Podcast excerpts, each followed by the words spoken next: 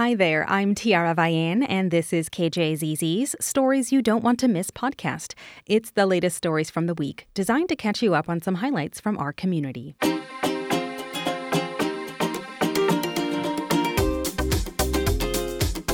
Thanks so much for listening for the week of December 18th, 2023.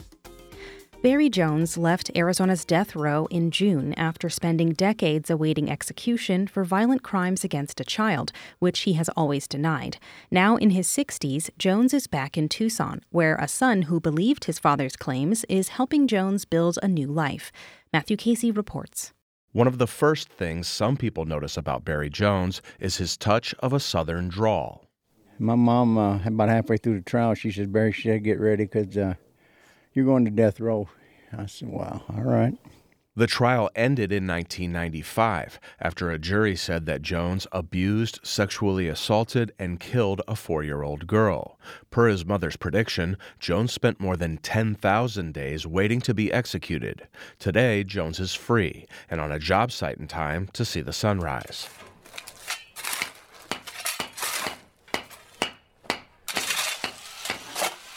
The crew Jones is part of works for his son, James. He was about seven years old when Jones got a death sentence.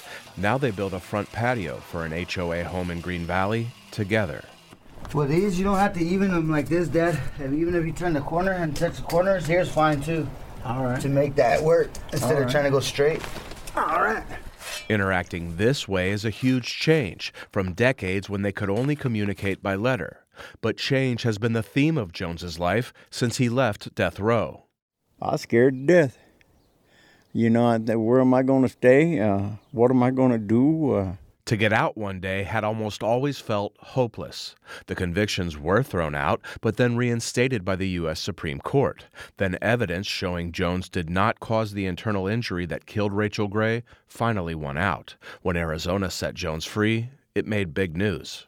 After nearly 30 years on death row, a Tucson man is now free. Barry Lee Jones was released after pleading guilty to a lesser crime. Jones took a deal in which he admitted to second degree murder for having not gotten the child medical care when it was clear she was ill. Time served was the sentence from a Pima County Superior Court judge. Jones says it's a fact that he did not seek treatment. I didn't kill nobody, but I didn't save nobody, so I could do that, and I did. So it was either that or spend another 10 years on death row fighting and proving my innocence, you know, and this is 10 years that I can spend with my family and Jones well understands why time is priceless after having spent nearly half of his life on death row. He noticed when a former detective on his case spoke out against his release on local TV. But Jones also has a clear perspective on what he can and cannot control. my anger coming out of prison, my aggravation, wouldn't have done me a bit of good. It would have soured everything that I have right now. You know, so I just I left all that behind and I try not to get angry about much of anything. Family made returning to Tucson an obvious choice for Jones, who admits only treating himself to ice cream. It's been hard to look up old friends now that phone books no longer exist. A big reason why he got a smartphone was to make it easier to email friends back in prison. I keep telling my son, you know, I said, this is not my world. It just ain't, you know. I mean, it's like uh, I, I was in suspended animation for 30 years, and then they woke me up, and boom, here I am, you know. And At first, friends took turns making Jones summer caretaker of their homes. Then he went on a big road trip to the Pacific Northwest. Now, land where Jones lives in a trailer home and a way he earns money have been provided by his son, James. He was so young that he hardly remembers when Jones went to death row. Everything kind of fell on my mom, and then that fell apart, and it, it's been a life. Now I'm trying to do the right thing. I own my own company now, and James did prison time too. Mail over the years to and from his dad was fastest when he was held in a facility next to death row. Of course, James learned why Jones was sent there. I honestly asked him about it, and he told me he didn't do it, and that's where I left it at. But we were younger too, so we don't realize the whole facts, you know, of everything. But once I got older, that's when I asked him more, and, and I believed him. The men say it now feels like Jones was never gone. Sure, they felt some anxiety in the lead up to when Jones left death row. Jones says that disappeared when they reunited. son walks up to me, throws his arms around says, "Love you, Dad." Wasn't awkward at all. It's like we never missed a beat, you know. So Jones spent decades clinging to a few memories of James, so the ones they make now mean the most. James says the family grew sort of like the Brady Bunch while his dad was gone. They'll all be together this year for the holidays. Matthew Casey, KJZZ News, reporting from Green Valley. In business news, Next year's presidential election is shaping up to be a closely contested race, and many organizations have already launched Get Out the Vote campaigns. That includes the AAPI Civic Engagement Fund, which advocates for Asian Americans and Pacific Islanders. They're funding artists through a fellowship to create work that connects with potential voters about the issues their community faces. And as Kirsten Dorman reports, they've tapped two Arizona artists to help underscore the urgency. AAPI Engagement Fund Executive Director EunSook Lee says now more than ever, there's a challenge to overcome political burnout. It comes at a time when it's arguable that there's a lot of potential disengagement and disappointment. So the goal is to motivate people to vote, especially in a dynamic and politically important state like Arizona. America is best functioning when we have a healthy multiracial democracy.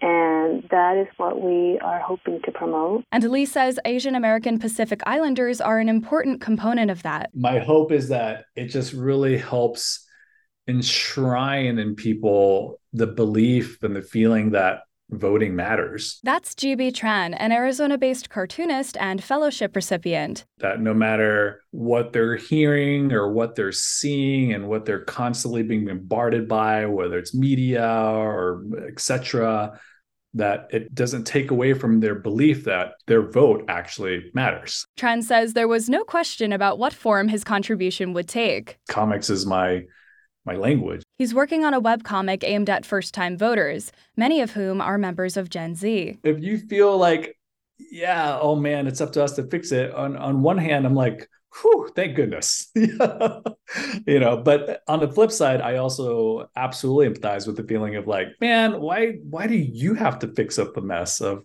multiple generations before you. Tran says he's looking forward to seeing how these conversations shape the comic's story. I certainly have some ideas and I have some goals and that I want to accomplish with this, but I also know that with any creative project of this scale that it's really important to just be able to flow with whatever direction it takes. For his contribution, Safwat Saleem is also looking to others. I'm going to set up a voicemail where I'm going to actively ask folks to like, hey, send in your anxieties. It's part of his ongoing project, Anxieties of an Immigrant Father. I'm going to map out my own anxieties as like charts. These are going to be black and white charcoal drawings. Saleem says it's all about creating a sense of belonging. So I've lived in Arizona for over two decades, but I feel that I've always struggled to call Arizona my home. He acknowledges that a lot of people in Arizona are from somewhere else, but even somewhere like the laundromat, the first question he often gets is, where are you from? It's an automatic assumption that I'm not from here, even though I'm probably here longer than the person who's asking me that. Lee says it's a relatable feeling. It's the understanding that API,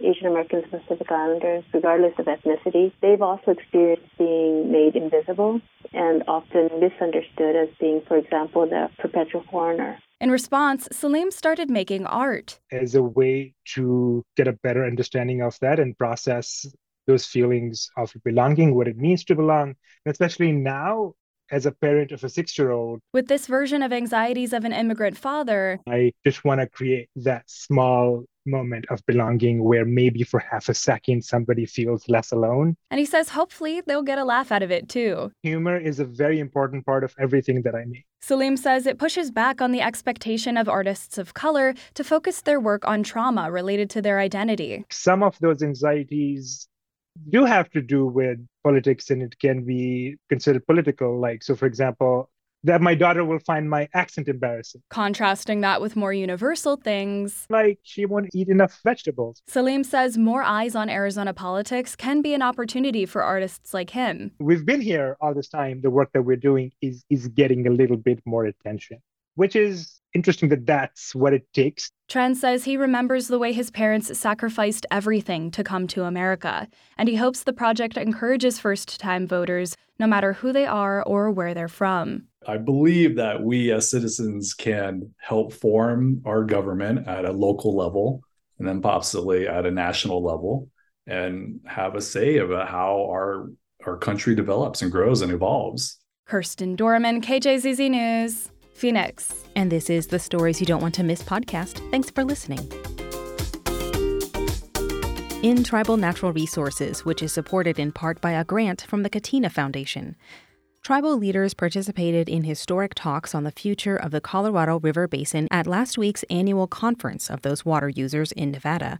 Gabriel Pietrorazio reports. The Sovereign to Sovereign Dialogue, a first of its kind panel, included discussions between Bureau of Reclamation Commissioner Camille Touton and three officials part of the 10 Tribes Partnership, each of whom have secured water rights to the Colorado River. CRIT Chairwoman Amelia Flores. Protection of our river is an exercise of our sovereignty and a sacred duty. Navajo Nation Council Delegate Brenda Jesus, chair of the nation's Resources and Development Committee. The Navajo Nation, we all know, is uniquely positioned at the heart of the Colorado River Basin. And Ute Mountain Ute Tribe Chairman Manuel Heart reminded those listening that As we look behind me, all the flags that are here, two countries, the seven states, and the ten tribes on the Colorado River, but there's 20 more tribes that are also within the Colorado River Basin. And two thirds are still without water rights. Each one of them, sovereign governments working together for a better tomorrow. For KJZZ News, I'm Gabriel Pietrorazio reporting from Las Vegas. And now from KJZZ's The Show, preservationists are trying to save a chapel designed by Paolo Soleri. Here's co host Mark Brodie with that story. Soleri is the person behind Arcosanti and its trademark bells. The chapel is at the U of A Cancer Center and has been designated by the Tucson Historic Preservation Foundation one of the most endangered historic places in Arizona. Diana Nanez with Arizona Luminaria has written about this and joins me now to talk more about it. Good morning, Diana. Good morning. So, can you give us a sense of what what this chapel looks like? Yeah, it's actually quite stunning. Um, and it's not very open to the public anymore. Uh, it's more of a tour. Preservationists once a year try to get it opened up and walk people through. You can get in by talking to several layers of building management there at the University of Arizona.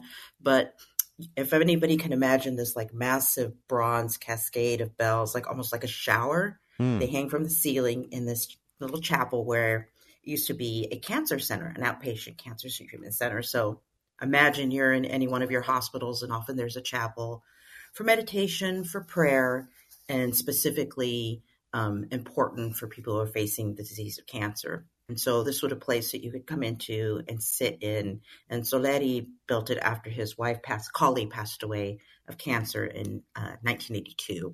So if you look in, it's this barrel ceiling, long hall, and up above is a sky of desert sage and auburn and light blues and then it rains down into this massive pot and potted desert plant and the sides are kind of like a sand color it's it's it's it's, it's stunning well, why is the University of Arizona looking to to close this? And it sounds like, based on your reporting, take some of the elements and move them elsewhere. Yes, so the University of Arizona is planning to dismantle the ceiling and move the bells as well and parse them out. Um, and I asked them why. Um, why why would they move it? Why when had this planning started? Um, were they actually going to parse it out and take it apart? I didn't get any response initially, and then we sent a reporter there to the to the chapel to see the process of trying to get in. Um, and immediately they were told by people who work inside you need a badge to get in now at this university building hmm. that it had already been taken apart that it was essentially gone. And so we followed up i followed up with a question to university officials um, and was told that i do not believe that is the case. So you know journalism miracles of miracles our reporter was able to get inside that day take a look and they've taken out most of what was inside. They took out this um, if you imagine when you're in a small chapel, typically at the front there's some sort of pulpit. Sure. Um, and there was a glass pulpit there, crystal glass pulpit, that had been removed. Um, but the Soleri ceiling and the bells themselves remain intact. And so we didn't get an initial response back. I followed up again the week after we published, let's see, that might have been December 11th, and asked President Robbins and uh, Pam Scott, who is their media relations official, and I got what is kind of like a seems to be a letter that they sent out to everyone who was asking.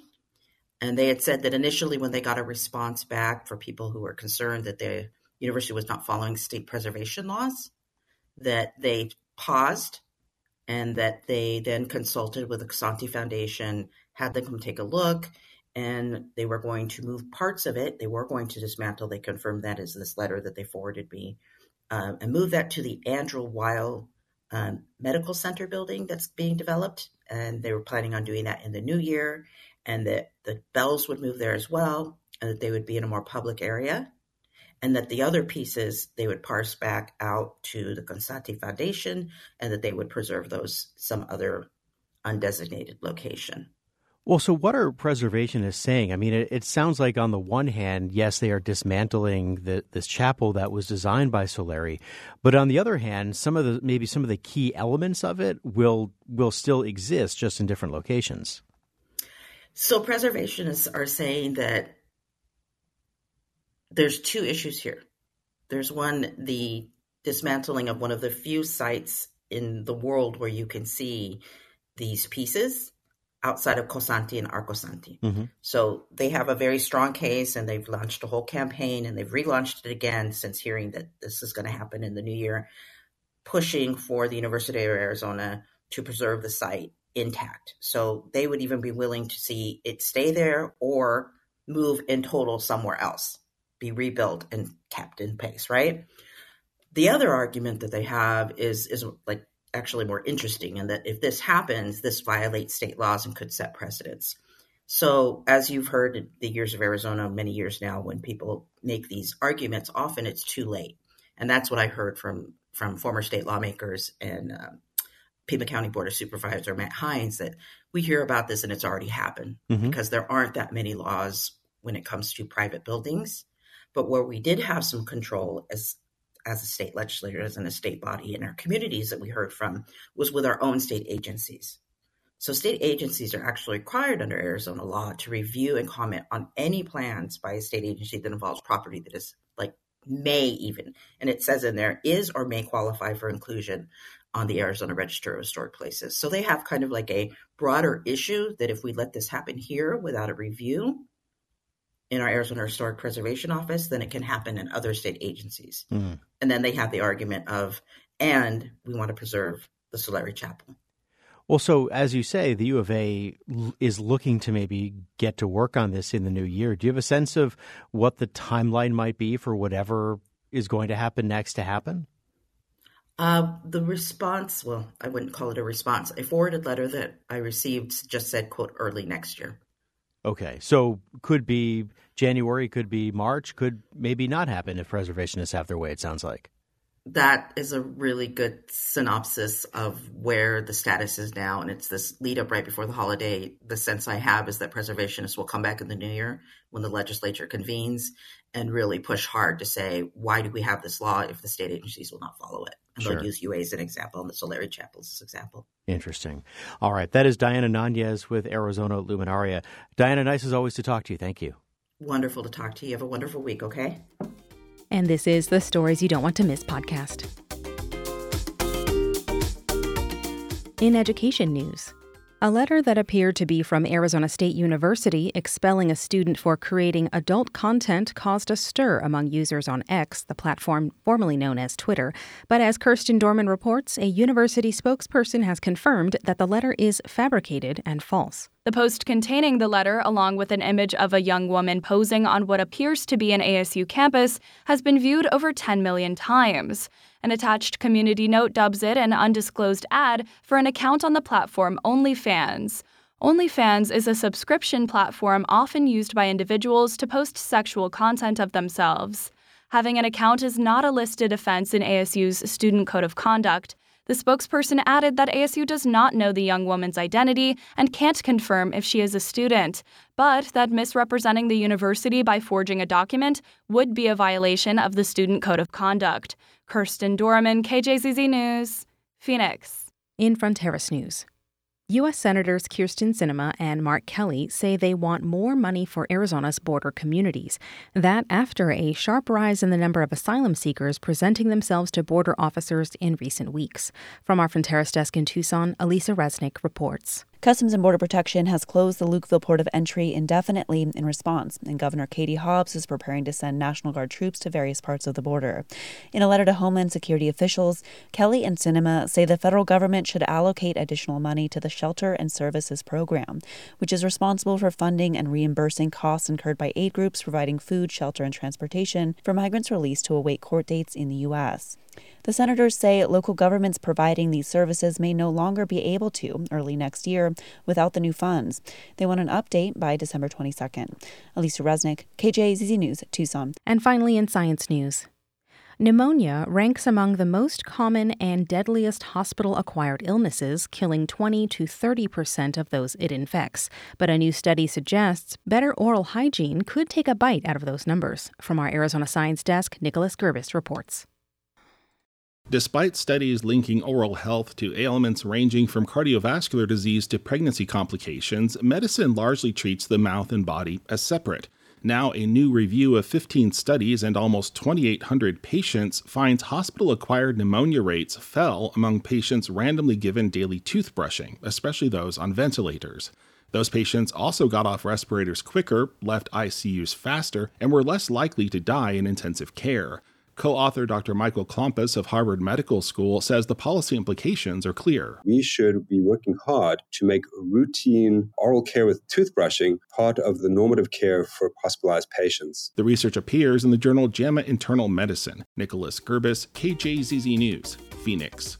And this has been the Stories You Don't Want to Miss podcast, made possible in part by Helios Education Foundation and Alliance Bank, the Vitalyst Health Foundation, the Intel Corporation and Beach Fleischman, the Arizona Community Foundation, and the Corporation for Public Broadcasting. Thank you for listening to KJZZ and for your generous support. I'm Tiara Vian, and this is KJZZ, your news and information station.